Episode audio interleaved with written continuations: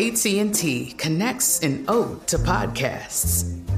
Connect the alarm. Change the podcast you stream. Connect the snooze. 10 more minutes to dream. Connect the shower. Lather up with the news, sports talk, comedians, or movie reviews. Connect with that three hour philosophy show. Change the drive into work in traffic so slow. Connect the dishes to voices that glow.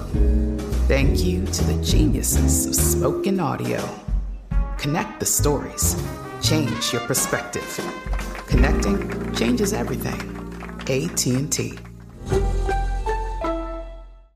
This is your moment, your time to shine, your comeback. You're ready for the next step in your career and you want an education employers respect. So you're not just going back to school, you're coming back with Purdue Global.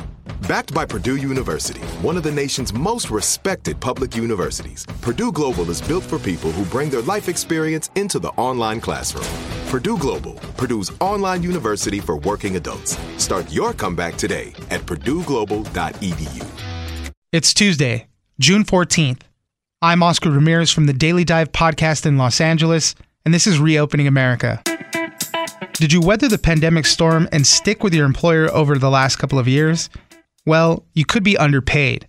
The hot job market and the great resignation has led to a lot of movement and forced employers to lure new candidates with bigger paychecks. Aki Ito, senior correspondent at Business Insider, joins us for how the salaries of new hires are on average 7% higher than existing workers. Thanks for joining us, Aki. Thanks for having me on.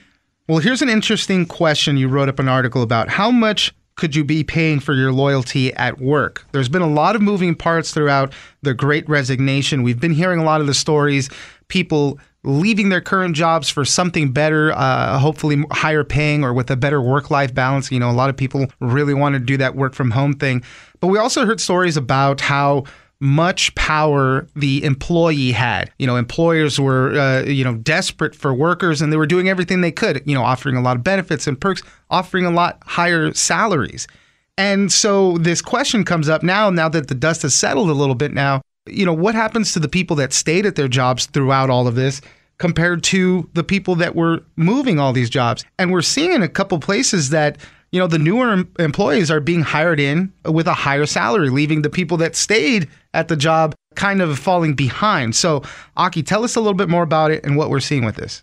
Over the past year, the job market has just been so incredibly hot that employers have had to just throw these huge salaries at new candidates just to get them to come work for them.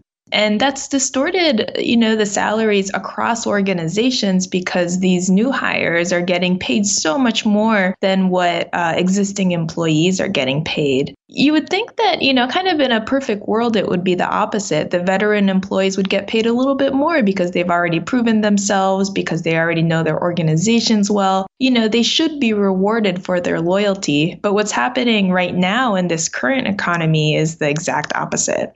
Yeah, and you know, you look to industries like uh, tech and finance, right? There's always a lot of money flowing around through there, but they do have some estimates on how much some of these new hires are making. There's a compensation data provider, they're called Labor IQ. They estimate that salaries for new hires are 7% higher on average than the median pay for people that have stuck around in, in some of these jobs in some of these industries. That's a big pay disparity.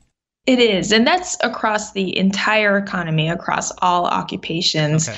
When you look at some of the really in demand jobs in tech or in finance, these gaps can be much larger. For example, uh, one job we looked at in the story was the job of IT managers. The gap between new hires and existing employees in that occupation is 20%. So, you know, that's a difference of tens of thousands of dollars in some of these jobs, which means that, you know, if you haven't switched jobs in the great resignation, you're probably leaving a lot of money on the table there's some names that they put to this phenomenon that's happening. So we're talking about the job switchers and the job stayers. And in one part, uh, they call it salary compression. This is mm-hmm. when the gap starts to narrow on this. Uh, but it can go, move all the way to a salary inversion where the new hires are making more money than the veteran workers. The broad term that uh, compensation professionals use is salary compression, which is a little bit confusing in this context because we're talking about a gap that's opening up, a gap that's becoming bigger and bigger. But kind of when you go back to what we talked about before, what you think should happen in an ideal economy, veteran employees should get paid more than the new hires. When that gap starts to get smaller, you call that traditionally salary compression. And in a really extreme scenario like what we're seeing right now, where the new hires are getting paid more than existing employees, that's called salary inversion you know, one of the things obviously that we saw without the or throughout the Great Resignation and all the you know insinu- ensuing stuff that was happening in the job markets is this greater push, this kind of movement for pay transparency. You know, there was this uh, great story about someone leaving their job. She she went on Twitter and said, "Hey, if anybody's applying for my job, just know that this is how much I got paid. You should ask for more and for mm. whatever perk. And, you know, it blew up at that point. But this is what's happening right now. People talk, people are getting the hint of who's making what and how much. And for the employer, uh, I like the way you wrote it up too. I mean, there's a very, a very simple option. You just pay everybody more, but it's also an expensive thing. And that's tough for a lot of businesses to do. I mean, the pay transparency thing is huge because, I mean, it's not just people randomly posting their salaries on Twitter. It's also, you know, some governments are starting to force employers to post pay ranges in the job openings. These job openings are public to everybody, including to the people in companies that already have that job.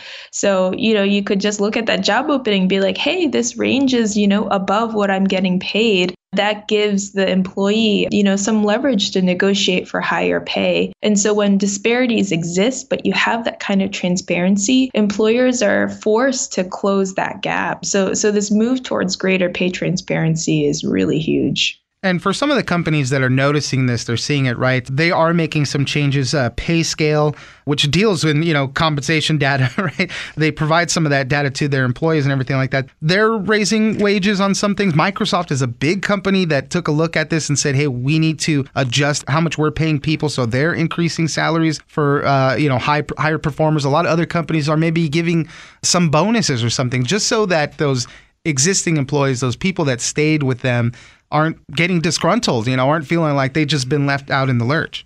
Yeah, I mean, for the last year, the big focus really has been on, you know, trying to find new workers, right? It's been on talent acquisition. And I really think increasingly the conversation is going to move to talent retention about keeping existing employees. You know, raising everybody's pay is expensive, but perhaps it's less expensive than losing your most talented employees and, you know, having to spend the next six months trying to look for somebody who you can hire who you're going to have to pay a big salary because they're a new hire anyway.